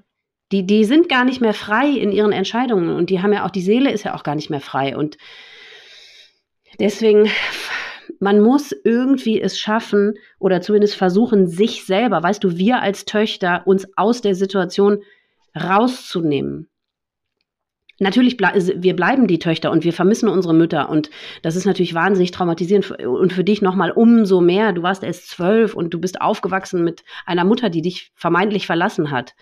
Und das ist ja klar, dass du, dass das einen als Kind unglaublich traumatisiert. Aber ähm, die Geschichte deiner Mutter hat mit in dem Sinne mit dir als Tochter gar nichts zu tun. Weißt du, wie ich meine? Ja, natürlich mhm. verstehe ich das. Ja. Ja. Ja. Äh, ja, es ist halt immer nur ja. Ich man, man sucht immer nach einer Lösung und man ja. sucht und sucht und ich sucht weiß. und man findet einfach keine. Ne? Nee. Und das ist eben auch genau das, was du immer sagst, das ist das Problem an der Geschichte, nee. dass es einfach, ja, es gibt einfach keinen, es gibt keinen Autopsiebericht, wo drin steht, hier äh, Herzinfarkt, äh, genau. was weiß ich was. Und, äh, es war die eigene Hand, die ja. sie umgebracht hat. Das ist das, was genau. ich auch, ja. Und dann in dem Moment, wo du das immer sagst, denke ich mir, ja, sie hat es so gewollt und sie wollte ja. gehen und sie wollte ja. uns verlassen und ja, nee. auch wenn man mhm. das vielleicht jetzt nicht, ja, aber mhm. es, ist einfach, den Gedanke, den kann man nie ganz auslöschen. Das, das stimmt. Nicht, ja. Aber es war nicht so. Die wollte euch nicht verlassen. Sie konnte nur das Leben nicht mehr leben. Das war für sie nicht mehr erträglich. Und das hat mit euch nichts zu tun gehabt. Du siehst ja daran, dass sie jedem von euch noch diesen Zettel hinterlassen hat, dass sie wirklich noch was geschrieben hat, dass sie sich so bemüht hat. Guck mal, du hast ihr nichts angemerkt. Und das hat sie ja für euch gemacht, sich so anzustrengen. Sie war für euch eine total liebevolle Mutter, hat alles für euch getan. Das hat sie alles für euch gemacht. Sie hat also alles, was in ihrer Macht stand, obwohl sie so erkrankt war, hat sie gemacht und auch geschafft und auch ja. hingekriegt noch, ne? Ja. Mhm. Verrückt, ne? Ja. Ja. Und deswegen, und ich finde, daran kannst du diese unglaubliche Liebe, die sie für euch hatte, kannst du daran ablesen. Es hat nur einfach nicht länger gereicht. Für, es, es ging halt nicht länger als zwölf Jahre. Also de, deine zwölf Jahre, ja. Ja. Wie bist du dann weiter groß geworden? Also, äh, ich meine, was macht das mit einem als Kind? Also irgendwann hat man dir irgendwie gesagt dann, okay, sie hat sich wirklich selber das eigene Leben genommen. Hattest du davor als Kind schon mal davon gehört, dass es Menschen gibt, die sich selber umbringen? Nee, nee. definitiv ja, genau. nicht. Ja, also ich glaube auch, ähm, klar, ich bin Jahrgang 81. Mhm. Vielleicht hilft es manchen so. Ja, ja. ähm, ich glaube, das gab es damals einfach noch nicht. Darüber wurde nicht geredet. Da, so, da, wurde nicht darüber. Da gab es kein Internet, es gab keine mhm. Plattform, wo man sich irgendwie ähm, mhm. informieren konnte oder sonst irgendwas. Mhm. Und ich, ich glaube auch nicht, dass ich es gleich erfahren habe, dass es Suizid war. Tatsächlich. Meine Oma ist bei uns eingezogen, also die Mutter von meiner Mutter. Oh. Das war auch hart, glaube ich, für meinen Vater, weil der, hm, ich sag mal, der Teil der Familie von meiner Mutter hat meinem Vater teilweise mit die Schuld gegeben. Oh. Ne? Das ist ja auch so ein, das ist ja auch so ein Thema, was ähm, super wichtig eigentlich auch ist und ähm, wo auch keiner drüber redet, dass die ähm, Familiengeschichte auch einfach irgend nach einem Suizid eine komplett andere ist. Es ja. ändert sich alles, ja. Alles, ja. Der redet schlecht über den, der redet, oh. du hast das nicht gemerkt, du hast das nicht gemacht, du hast äh, da nicht reagiert. Ähm, mhm wäre doch nicht vorher und warum hat keiner? Ja.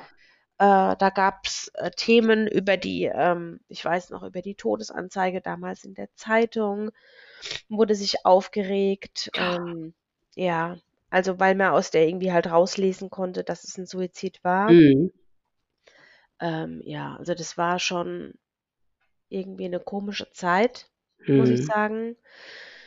Ähm, wie gesagt, meine Oma war dann ein paar Jahre bei uns und ähm, mein Vater hat einen, eine neue Partnerin kennengelernt, die Aha. tatsächlich ähm, bei uns damals als Nachbarschaftshilfe die Wäsche gebügelt hat. Ach, Ja, wie ja, praktisch.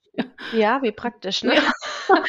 Ja, und Sorry. mit der ist er immer noch zusammen heute. Nee, du kannst Oh. ruhig lachen, du kannst ruhig lachen. Also die Ja. sind schon ganz lange zusammen mittlerweile, ja. Ja. Und ähm, dadurch habe ich auch quasi zwei Geschwister dazu gewonnen. Oh, und ihr Ja. mochtet die auch oder ihr mögt die auch gern.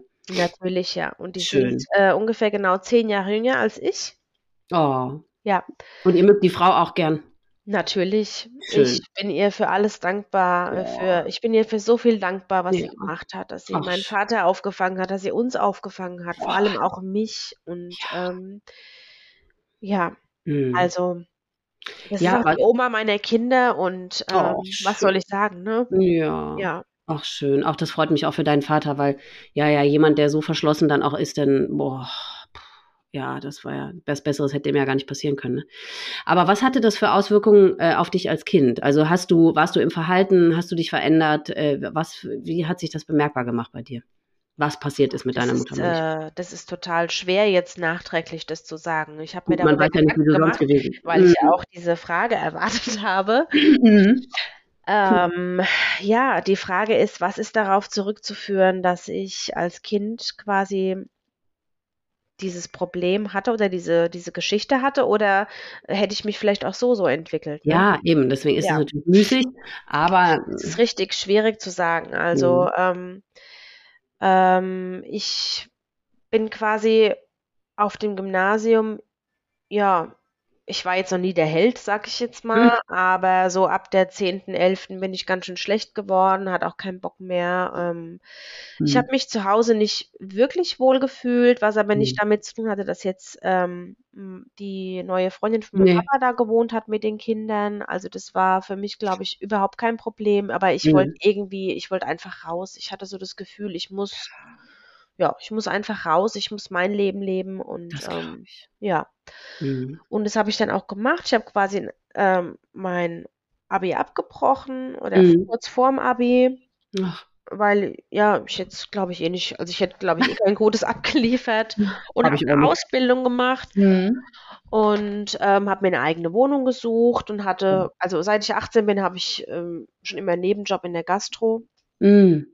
Ja, und was soll ich sagen? Also ich bin, ich bin, glaube ich, super selbstständig und Mhm. auf der einen Seite ein super starker Mensch, auf der anderen Seite, ähm, ja, sehr verletzlich, Ja. nicht kritikfähig. Ne? Ja, ja, nicht so. Es kommt drauf an. ja, finde ich aber ehrlich gesagt auch logisch, weil du bist ne, k das kann man sich ja total einfach herleiten, weil du bist so verletzt, weil du du bist aufgewachsen vermeintlich mit einer Mutter, die dich im Stich gelassen hat und eben, wie du ja sagst, du man zieht als Kind die die den Schluss daraus: „Okay, die hat mich ich war's halt nicht wert.“ Ja, Und deswegen natürlich, genau wenn das. ja, Ja, ja. genau. Und genauso bin ich auch. Ja. Ja. Mhm. Irgendwo gebrochen Ja. tatsächlich, ja. Also Mhm. und das ist auch was, was ich ganz deutlich sagen will. Ähm, ne, also man soll bitte hundertmal drüber nachdenken, ob man's ob man so Ja. was tut, ob man so was macht, ob's nicht 'ne Mhm. Möglichkeit gibt, die die Probleme anders zu lösen. Ja. Ähm ja, also ich glaube, als als als Kind 'n Ja. Suizid zu erleben, ist echt, ähm, ja. Katastrophe. Ja. Ja, ja. Vor Ja. allem von der Mutter, das würde ich auch denken, ja. Ja. Ja. Ähm, hättest du dir als Kind irgendwie also nachdem das passiert ist also ich meine natürlich, das wäre natürlich das einzig oder das Beste gewesen, wenn es irgendjemand gegeben hätte, der dich an die Hand genommen hätte und hätte dich irgendwohin Ja, ich weiß, was du meinst. Ja. Also, ich erinnere mich noch ja. ich erinnere mich noch, ich habe auf dem auf meinem Bett gesessen Mhm. und meine Tante kam zu mir und hat damals gesagt, ähm, zu meiner meine Schwester saß neben mir und Mhm. sie hat gesagt: „Ja, ähm, ihr müsst zu einem Psychologen.“ Ah, okay. Und, ähm. Ich weiß noch ich weiß noch, dass wir damals beide gesagt haben als Kinder: „Ne, wir wollen da nicht hin, wir wollen zu keinem. Arzt.“ Und da hat Ja. man in dem Moment ja auch ganz andere Probleme, ne, als, äh Mhm. ähm, drüber nachzudenken, wenn man den nächsten Termin bei irgendeinem Psycho Fremden äh, auch noch hat, ja.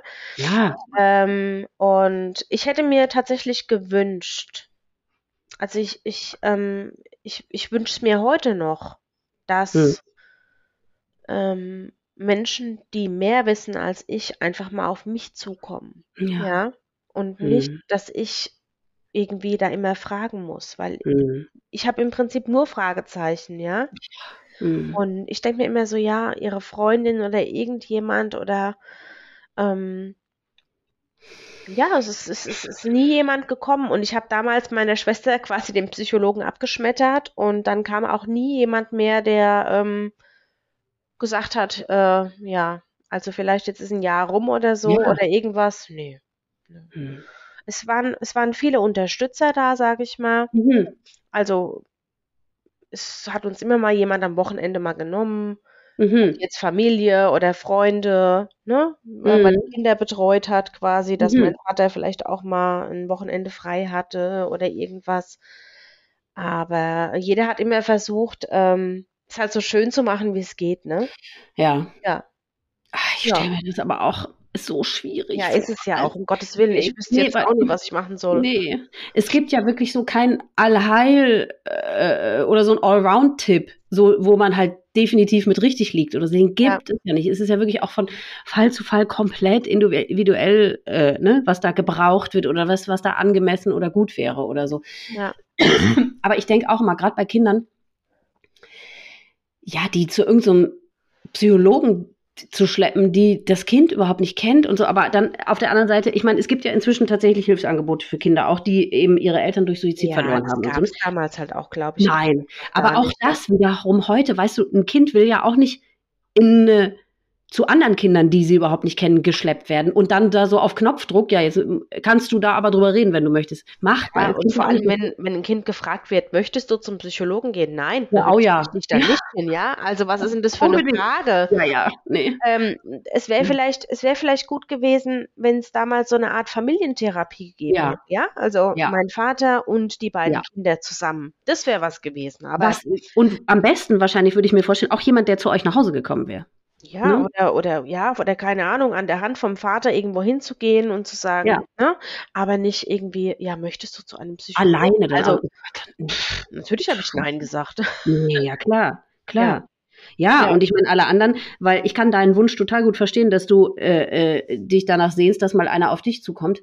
Aber weißt du, die meisten, ich meine, du, ich merke ja, du hast ja auch Verständnis für die Mitmenschen. Man kann sich ja immer alles ja. erklären, warum die das eben nicht tun. Ne? Die denken jetzt oder die hoffen halt, ja, du, jetzt ist es so lange her und wir wollen da keine alten Wunden wieder aufreißen und so. Versteht man ja alles. Aber deswegen reden wir ja miteinander, um Menschen, die damit eben nichts zu tun haben mit dem Thema, aufzuklären, ne? um ja. zu sagen, okay, es ist gar nicht, wie ihr immer alle denkt. Wir sind gar nicht froh, dass das nicht mehr thematisiert wird. Ne?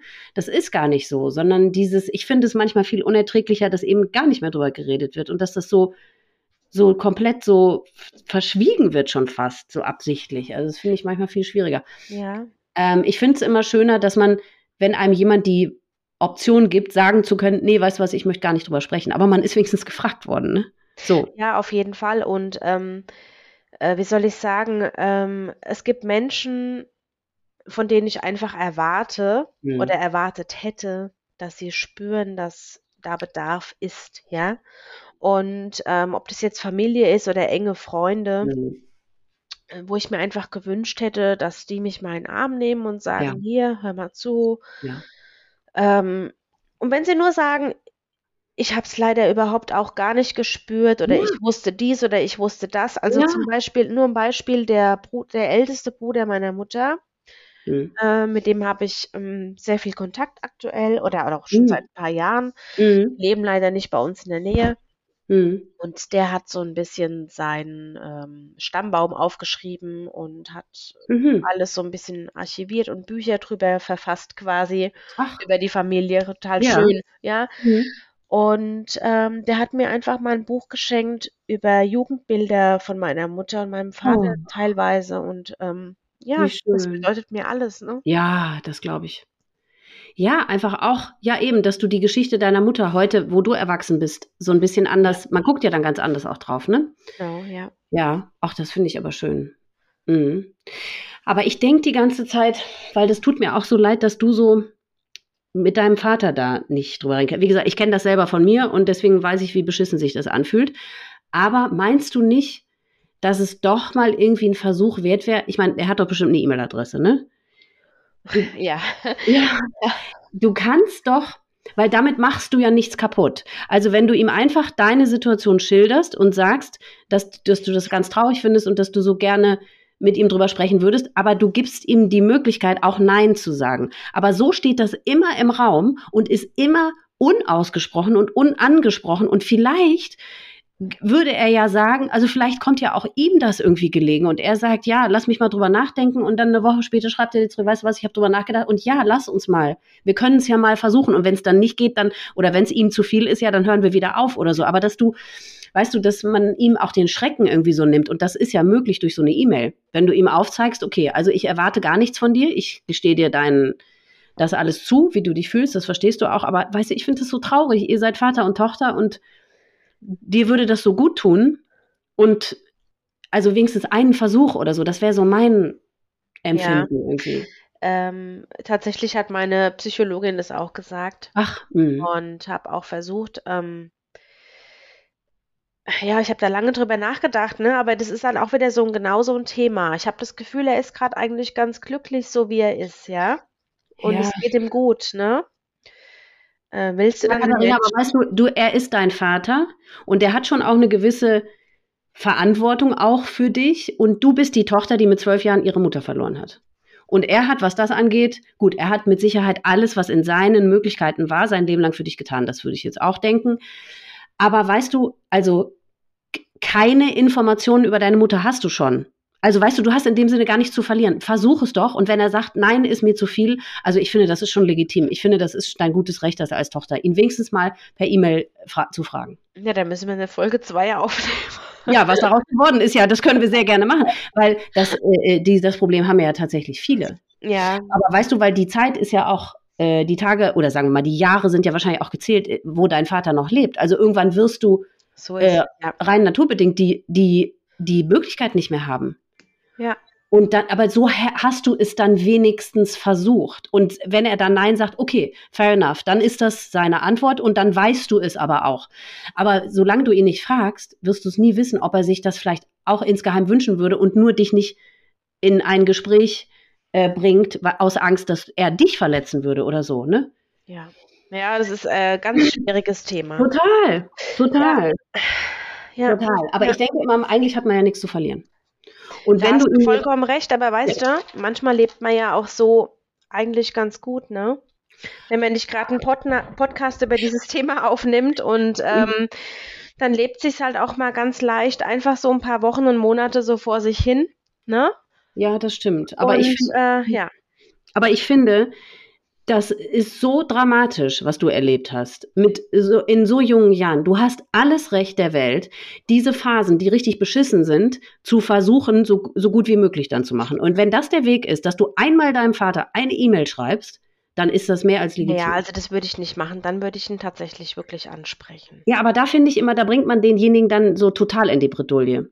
Ich finde, mit so einer E-Mail, da gibst du ihm dann die Option, drüber nachzudenken und nicht sofort in dem Moment reagieren zu müssen, weil wenn du ihn darauf ansprichst, der wird ja gar nicht damit rechnen. Und dann wird er vielleicht aus Überforderung sofort sagen, nee, möchte ich nicht drüber reden. Ja. Wenn du ihm aber schreibst, dann gibst du ihm die Option, das auf sich wirken zu lassen, sich zu überlegen, okay, wie kann ich gut reagieren? Also das wäre mein, so wie ich das machen würde, weil ich denke immer, wenn man jemanden ins Gespräch, in einem Gespräch damit konfrontiert, dann ist die Gefahr zu groß, dass die aus Angst oder aus Unsicherheit sofort um sich schlagen.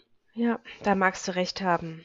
Aber du, du, du bist ja. du und du musst das für dich. Ich bin die Letzte, die da irgendwas raten könnte. Ne? Ich kann nur sagen, wie ich es machen würde, beziehungsweise ja auch gemacht habe mit meinem Vater. Und ich bin, ja. für mich ist es gut gelaufen.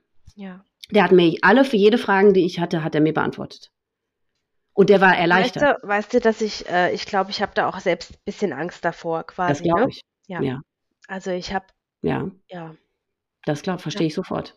Weil man will ja auch sich selbst immer irgendwie schützen, ne? indem man sich dann doch nicht zu sehr mit den Dingen beschäftigt, weil ja, man ist traumatisiert genug schon, wie es ist, und dann hat man immer Angst, dass es noch schlimmer wird, ne? Oder dass man dann in so ein tiefes Loch gerät, wo man dann doch irgendwie nicht mehr rauskommt oder so. Die Angst schwingt ja immer überall mit, ja. So ist es, leider. Mhm. Ja. Ja. Macht diese Art des Suizides, die sie gewählt hat, macht das irgendwas mit dir? Nö, eigentlich nicht. Mhm. Nee. Ähm, ich denke mir, ja, also ich glaube, der erste Suizidversuch, den sie hatte, der war, glaube ich, auch mit Tabletten tatsächlich. Mhm. Mhm. Und von daher denke ich, ähm, ja, Mhm. ich, ich denke, sie hat sich einfach einen Weg ausgesucht, Ja, wie sie wegkommt, wo sie wirklich auch keiner erfinden kann. genau. Der für sie irgendwie Und gut war, ne? Sie hat's ja ja, scheinbar auch in Ruhe sich alles überlegen können. Sie hat sich da ja, wie du ja, sagst, ich glaube, man hat, äh, ich glaube, also ich, so wie ich das in Erzählungen, glaube ich, äh, verstanden habe, hat man noch eine Flasche Alkohol im Auto gefunden. Das Mhm. ist ja, glaube ich, jetzt auch nicht untypisch. Ne. Und ähm, ja, Mhm. ja, halt so klassische Mhm. Variante für Mhm. viele Frauen, glaube ich, wählen diese Ja. Variante, ne? Ja, ich Ja. glaube auch die meisten. Mhm. Ja. Wie kam's dazu, dass du dir jetzt vor 2 Jahren erst Hilfe gesucht hast? Ging irgendwie hast du äh, ja, wa warum wie wie kam's dazu? Also, das kam dazu, dass, äh, mein Mann, also mei mein jetziger Mann, mein Mhm. Freund damals, ähm, Kinder wollte und ich nicht. Mhm. Und ich mir da Gedanken drüber gemacht habe, warum ich keine Kinder möchte. Mhm. Mhm. Ähm, ich glaube, ich hatte einfach Angst vor der Verantwortung, Mhm. tatsächlich. Mhm. Und, ähm ja, da habe ich mich schon anfänglich so 'n bisschen mit beschäftigt, aber ja, ich muss sagen, ich glaube, ich habe einfach erfolgreich jahrelang, ähm, meine Trauer gut verdrängt. Ja. Ich habe viel gearbeitet. Ich ich habe ja, ich bin, wie gesagt, früh ausgezogen. Ich habe Mhm. immer 2 Jobs gehabt. Ich habe ähm, ja, ich habe viel in der Gastro geschafft. Da wird immer Mhm. gebraucht, abends, am Wochenende feiern und Mhm. ne? Mhm. Ich glaube, ich habe das wirklich jahrelang tatsächlich echt gut, äh, einfach versteckt. Mhm. Und, ähm ja, und dann, äh, wurde es immer präsenter. Also, meine innere Problematik, Kinder, ähm, schaffst du das? Kannst du das? Bist du dem Ganzen gewachsen? So, und Mhm. dann kam meine erste Tochter. Da habe ich mich dann schon sehr alleine gefühlt, Mhm. tatsächlich. Ja. Weil du keine Mutter hattest, die Ja. du Mhm. ja, das kenne ich. Das Ja. hatte ich auch. Das ist schlimm, ne? Das ist ganz schlimm, ja. Ja. Ja. Ja. Allein schon die ja, die Schwangerschaft über, dass du niemanden hast, den du Ja. fragen kannst. Ja. Ja. Mhm. Jetzt die Oma, die die fehlt, ja. Verstehe. Genau. Mhm. Genau, dann kommt der Punkt, ähm, wie sagst du deinen Kindern, ist das jetzt die richtige Oma? Ist es nicht die richtige Oma? Wo ist deine Mhm. richtige Oma? Mhm. Ja, also das waren alles so so Geschichten, die mich beschäftigt haben. Mhm. Dann war ich aber, ähm, das 2. Mal schwanger. Mhm. Ähm, und, ähm, ich glaube tatsächlich, dass ich so 'ne leichte Depression nach der 2. Schwangerschaft auch hatte. Also, Mhm. mir ging's nicht so wirklich gut. Ich Mhm. war ja, ich war einfach so 'n bisschen melancholisch und Mhm. ja, und, äh, ja, es wurde immer präsenter auf einmal. Immer mehr, Mhm. immer mehr Fragen, immer mehr ich hatte so das Gefühl, ich war jetzt das erste Mal erwachsen und habe die ganzen ähm, die ganzen Fragen, die mich jahrelang beschäftigt haben, einfach, ähm, wieder rausgeholt, ne? Ja. Ja. Mhm. Hast du im Lauf der Jahre mit deiner Schwester drüber gesprochen oder gar mit niemandem? Also, mit meiner Schwester kann ich drüber reden, wenn ich möchte, Mhm. ja.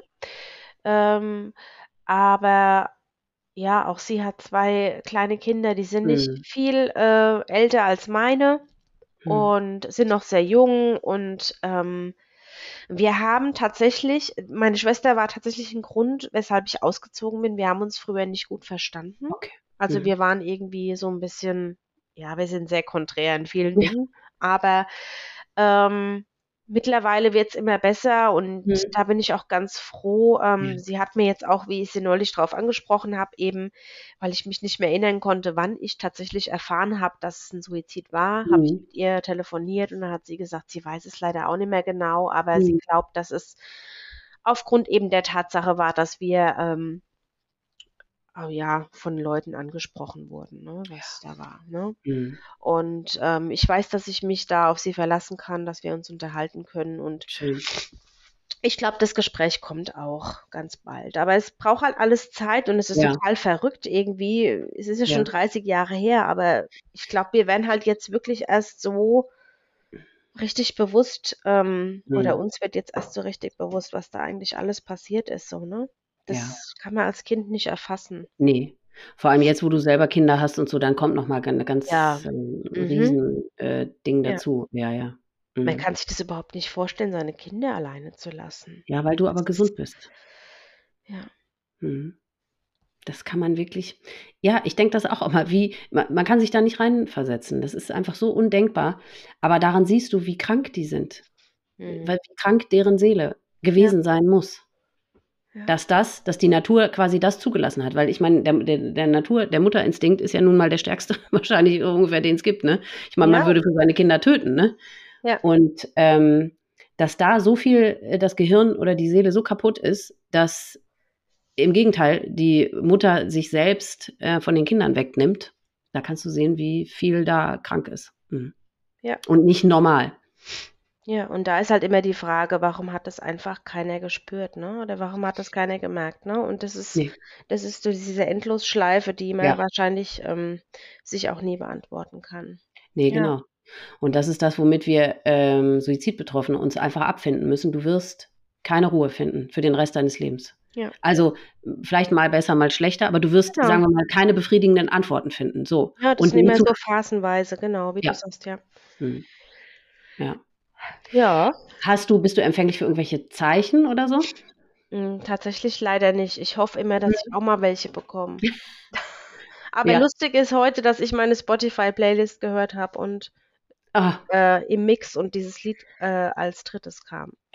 Dazu Wo ich mir dann auch wieder dachte, ja. Ja, das war jetzt vielleicht nicht die beste Vorbereitung, dir das vor unserem Gespräch nochmal anzuhören. Da muss man vielleicht den Zuhörern als Erklärung sagen. Wir haben, ja, das muss ganz am Anfang oder relativ am Anfang äh, nach äh, Veröffentlichung des Podcasts, also den gibt's ja jetzt schon seit mhm. drei Jahren, hast du mich angeschrieben, gar nicht, weil du deine Geschichte erzählen wolltest, sondern du hast mir nur dieses Lied geschickt. Und ich bin, ich habe es vorhin, wir haben ja vor der Aufnahme schon ein paar Minuten gesprochen, habe ich dir auch gesagt, also ich bin hoch, jetzt habe ich mir fast mein Mikro vom Tisch gefickt. Ähm, ich bin wirklich sehr kontrolliert und habe auch alles so gut verpackt und was meine Trauer angeht und so weiter.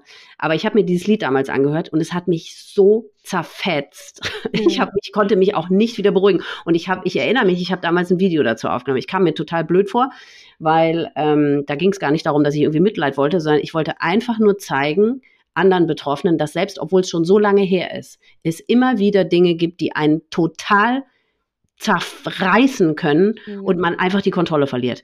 Was aber ja auch nicht schlimm ist, weil man erlangt die Kontrolle nee. ja wieder. Nee. Ne? Aber dieses Lied, ich tue es gerne in die Folgenbeschreibung, es ist wirklich, ja, boah. Ja, es, es trifft dann einfach äh, total. total ins Herz, ne? Total. Ja. Auch ja. nach 30 Jahren. Ja, total. Aber eben, ich meine, du kannst es ja auch bestätigen, man beruhigt sich ja wieder. Also man taucht da so total ein, es, äh, es zerfetzt ein, aber es wird auch wieder, man erholt sich wieder so, ne? Ja. Mhm. Aber du hast es ja auch eben schön gesagt, man hat so seine ähm, Trauerpäckchen irgendwo hingesteckt einfach. Ne? Ja. Man hat so alles schön verpackt. Ja. Und es gibt Tage, da ist es total super und ja. es gibt einfach Tage, ähm, da erinnert ein, ein kleiner Funke an, an, an irgendwas und ähm, dann ist es halt einfach da, ne? Ist präsent ja. und ähm, ja. beschäftigt einen auch wieder eine Weile, bis man irgendwann, hm. ja. Ja, das Einzige, was sich vielleicht im Lauf der Jahre verändert oder vielleicht ein bisschen verbessert, ist, dass man lernt, irgendwie damit umzugehen gehen. Ne?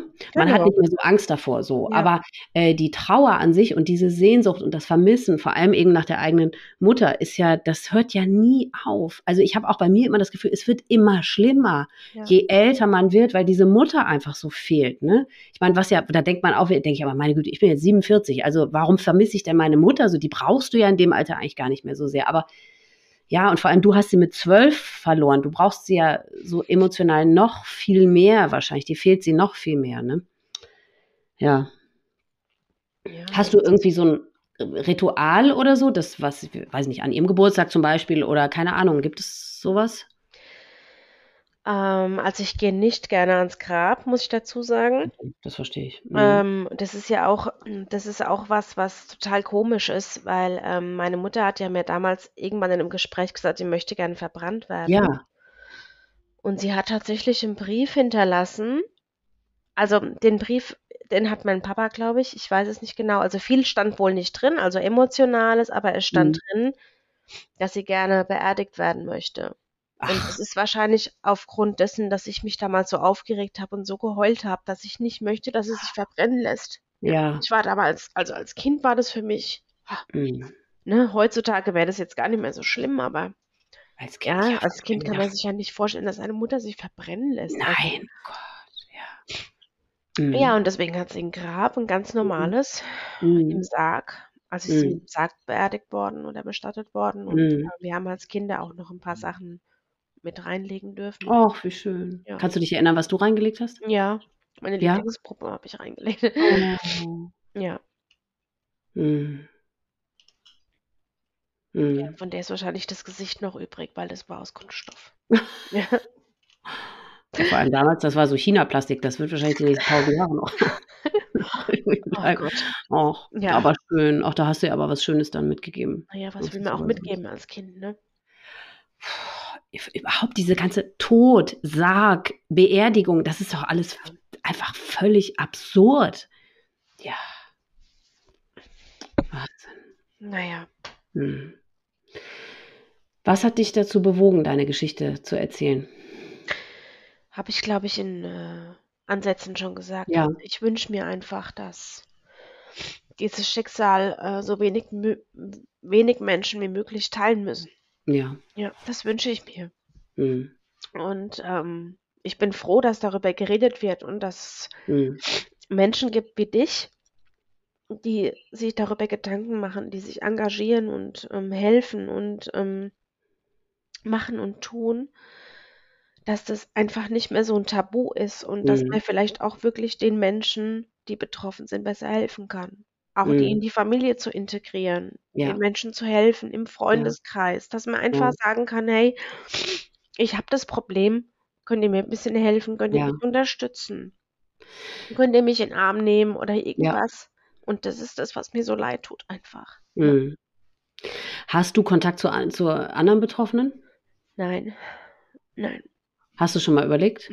Ja, mein Problem ist einfach, dass ich, glaube ich, emotional ich weiß auch nicht, ich bin da so ich bin einfach froh, wenn ich Tage habe, an denen ich da überhaupt nicht drüber nachdenke Mhm. und, ähm, Mhm. mein mein ich sage mal so, meinen Alltag geregelt bekomme und Mhm. nicht drüber nachdenken muss. Mhm. Deswegen gehe ich, auch nicht gerne ans Grab und ich habe auch so keine Trauerrituale, da sind wir ja, glaube ich, drauf gekommen. Ja, genau. Äh, mhm. nicht, nein. Äh, klar denke ich an am Todestag und am Geburtstag an sie. Mhm. Habe mich auch schon schlecht gefühlt, wenn ich es vergessen habe. Aber, ähm, Mhm. ansonsten habe ich keine Rituale, nein. Mhm. Ich ich bin einfach froh um jeden Tag, äh, wo es mir gut geht, wo ich Mhm. eben nicht mit der Trauer irgendwo konfrontiert bin, muss ich Mhm. ehrlich sagen, ja. Mhm.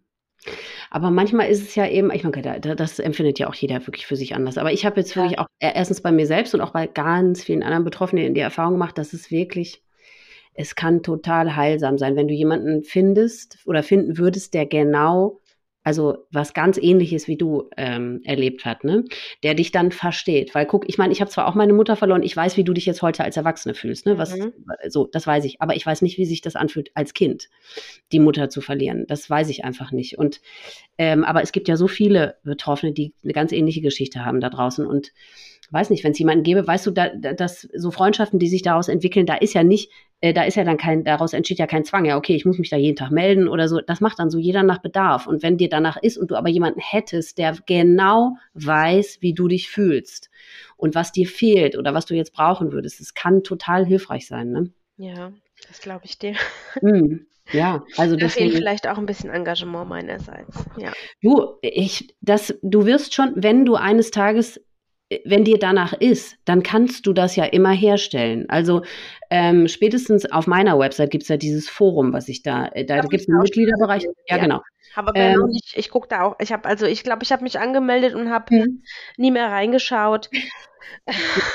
Jetzt nicht, weil ähm, er, er aus der Angst daraus, dass mich ein paar anschreiben und ähm, vielleicht Zeit von mir brauchen, weil ich aktuell einfach auch mit meinen beiden Kindern beschäftigt mm. bin. Und ich mm. glaube einfach, ich glaube einfach, das kommt, wenn ich ein bisschen ja. Zeit für mich finde, dass ich mir ja. dann auch wieder mehr Mühe geben kann. Ähm, ja.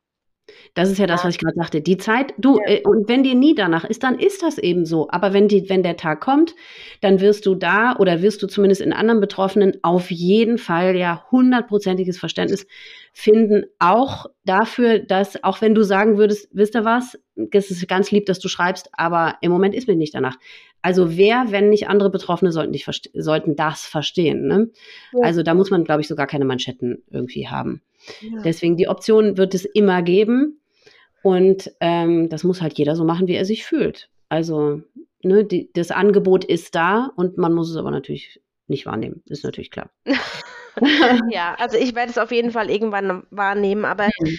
ich möchte auch dann dem Angebot oder ich möchte auch quasi dann den Anfragen auch irgendwo gerecht werden und ähm, ähm, ja, und auch in einem regen Austausch irgendwo stehen und, und, und, antworten können. Und aktuell ist es bei mir einfach noch ein bisschen zu turbulent. Ich warte, bis meine Kinder ein bisschen größer sind und ja, dann, das, das, wird schon ja, alles. Das verstehe ich total ja. gut. Gibt es irgendetwas, was du den Zuhörern da draußen noch sagen möchtest? Irgendeine Botschaft, irgendein Rat? Irgend ja, das habe ich ja, glaube ich, schon, gell? Mm, ja.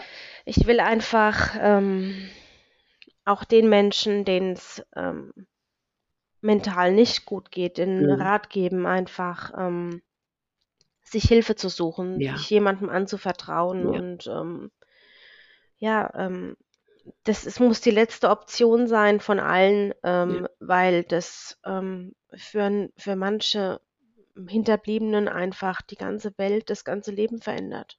Das ja. Und vor allem ähm, nicht umsonst sagt man auch, dass Suizid ansteckend ist. Ne? Also, weil für manche Angehörigen ist das so traumatisch, dass die den gleichen Weg dann gehen. Deswegen, weil die es nicht ja. verarbeitet kriegen. Also ich will da jetzt auch ganz ehrlich sein, ich habe auch ein bisschen mit Depressionen zu kämpfen, mhm. seit meiner zweiten Schwangerschaft, ja. Mhm. Aber ähm, wie gesagt, ich bin in Behandlung und mhm. ähm, das mag alles miteinander zusammenhängen, aber ich hätte niemals einen Suizidgedanken. Also ich könnte mhm. meine Kinder um für nichts in der mhm. Welt könnte ich die ähm, mhm. irgendwie alleine lassen, ja. Mhm. Ob das jetzt genetisch ist oder, oder, oder durch meine Geschichte bedingt oder mhm. wie auch immer, ist im Endeffekt auch egal. Also mhm. das kann ja wirklich jeden treffen. Ne? Ja. ja, ja, ja, absolut. Mhm. Aber wie du eben sagst, es gibt wirklich so viel Hilfe da draußen. Klar, man muss sie sich selber suchen, beziehungsweise eben, das ist das, äh, was eigentlich am Ende von so einem Gespräch immer rauskommt, Empathie, mitmenschliche Empathie. Ob es nun ist, dass du jemanden siehst, dem es nicht gut geht, dass du dem möglicherweise Hilfe anbietest oder dem anbietest, komm, ich nehme dich an die Hand und wir suchen dir zusammen Hilfe oder ja, einfach aufmerksam durchs Leben gehen, ne? oder die, jemand, der betroffen ist und der so traumatisiert ist, da, für den vielleicht da zu sein oder so. Also wirklich in, in einfach die Augen offen zu halten, ne? Und einfach füreinander da ja, zu sein. Ja, und auch umgekehrt, wenn man betroffen ja. ist, einfach sich jemandem anvertrauen. Ja. Es muss ja nur eine Person sein, ein guter Freund, eine gute mhm. Freundin, einfach jemand, der dann schon so ein bisschen in Hab-Acht-Stellung ist und einfach ähm, hm. Bescheid weiß. Es ist ja, ja, genau. Es ist ja nicht so schwer und auch gerade heute, heutzutage nicht mehr. Man muss sich ja mal die Zahlen irgendwie vor Augen halten, wie viele Menschen an Depressionen erkrankt sind oder ja, welche. Sechs Millionen ja. jedes Jahr. Ja, sechs also Millionen. Ja, ähm, ist ja schon lange keine Ausnahme mehr. Ne? Nee. Ja. Nee. Nee, eben. Also heutzutage muss man das wirklich nicht mehr mit sich selbst nur ausmachen. Ne? Und es ist ja auch gar kein Zeichen von Schwäche oder so, wie viele das so empfinden. Ne? Ja. Ähm, ich weiß, es ist halt immer noch nicht irgendwie akzeptiert als tatsächliche Krankheit. Ne? Also, weil ich kann das schon verstehen, dass man sich nicht traut, damit ähm, sich jemandem mitzuteilen, weil die meisten denken, ja, meine Güte, muss ich halt mal zusammenreißen, ne? Ja, ähm, wie soll ich sagen? Also bei mir zum Beispiel ist es ja auch so, ich war deswegen in meinem Leben noch nie krankgeschrieben oder sonst Mhm. irgendwas, aber es gibt einfach Momente, die ähm, mich halt an allem zweifeln lassen und Ja. ähm, ob die jetzt, wie gesagt, mit meiner Vergangenheit zu tun haben, ob ich das genetisch vererbt bekommen habe von meiner Mutter Mhm. oder was auch immer das ist, das, das weiß ja kein Mensch, ne? spielt auch keine Rolle, ja. Und äh, wichtig ist einfach nur, dass man schaut, dass es irgendwie funktioniert und dass es einem gut geht, ne? Ja. Und dass man jemanden hat, mit dem er reden kann. Ja, ganz genau. Ja, ja dann nehmen wir das mal als Schlusswort, als motivierendes, schönes Schlusswort. äh, Katharina, ich danke dir ganz herzlich, dass du deine Geschichte erzählt hast. Und ich hoffe, es war mit der Aufregung erträglich. Man hat jedenfalls nichts angemerkt. Okay. Ich habe einen ganz trockenen Mund. Ich habe das Gefühl, das ich muss was trinken. Ich hoffe, ich schmatze nicht so. nein, nein, das hat man nicht gehört. Also, äh, alles Liebe für dich. Tschüss. Ja, für dich auch. Tschüss. Das war Katharinas Geschichte. Liebe Katharina, vielen Dank für das Erzählen deiner Geschichte und für unser Gespräch.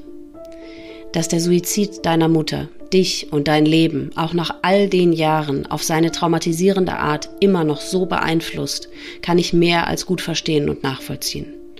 Es bricht mir das Herz zu hören, dass auch du nach wie vor keine Ruhe bzw. keinen Frieden damit finden kannst. Aber wie auch. Du hast uns einmal mehr gezeigt, warum das für die meisten Suizidbetroffenen eben nicht möglich ist. Aber auch wenn du es anzweifelst oder nicht glauben kannst, ich kann dir versichern, dass deine Mutter nicht diesen Weg gegangen ist, weil sie dich und deine Schwester nicht genug geliebt hat. Ganz im Gegenteil. Sie ist bis heute bei dir und sehr, sehr stolz auf dich und deine wunderschöne kleine Familie. Und ich kann das sagen, da du mir ein Foto von euch hast zukommen lassen.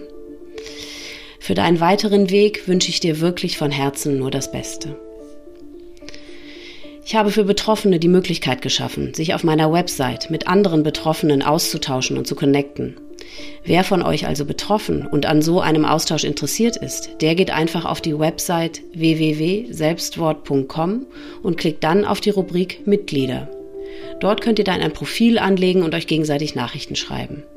Ihr werdet auf den ersten Blick im Profilnamen erkennen, wer wie alt ist und wen der oder diejenige verloren hat.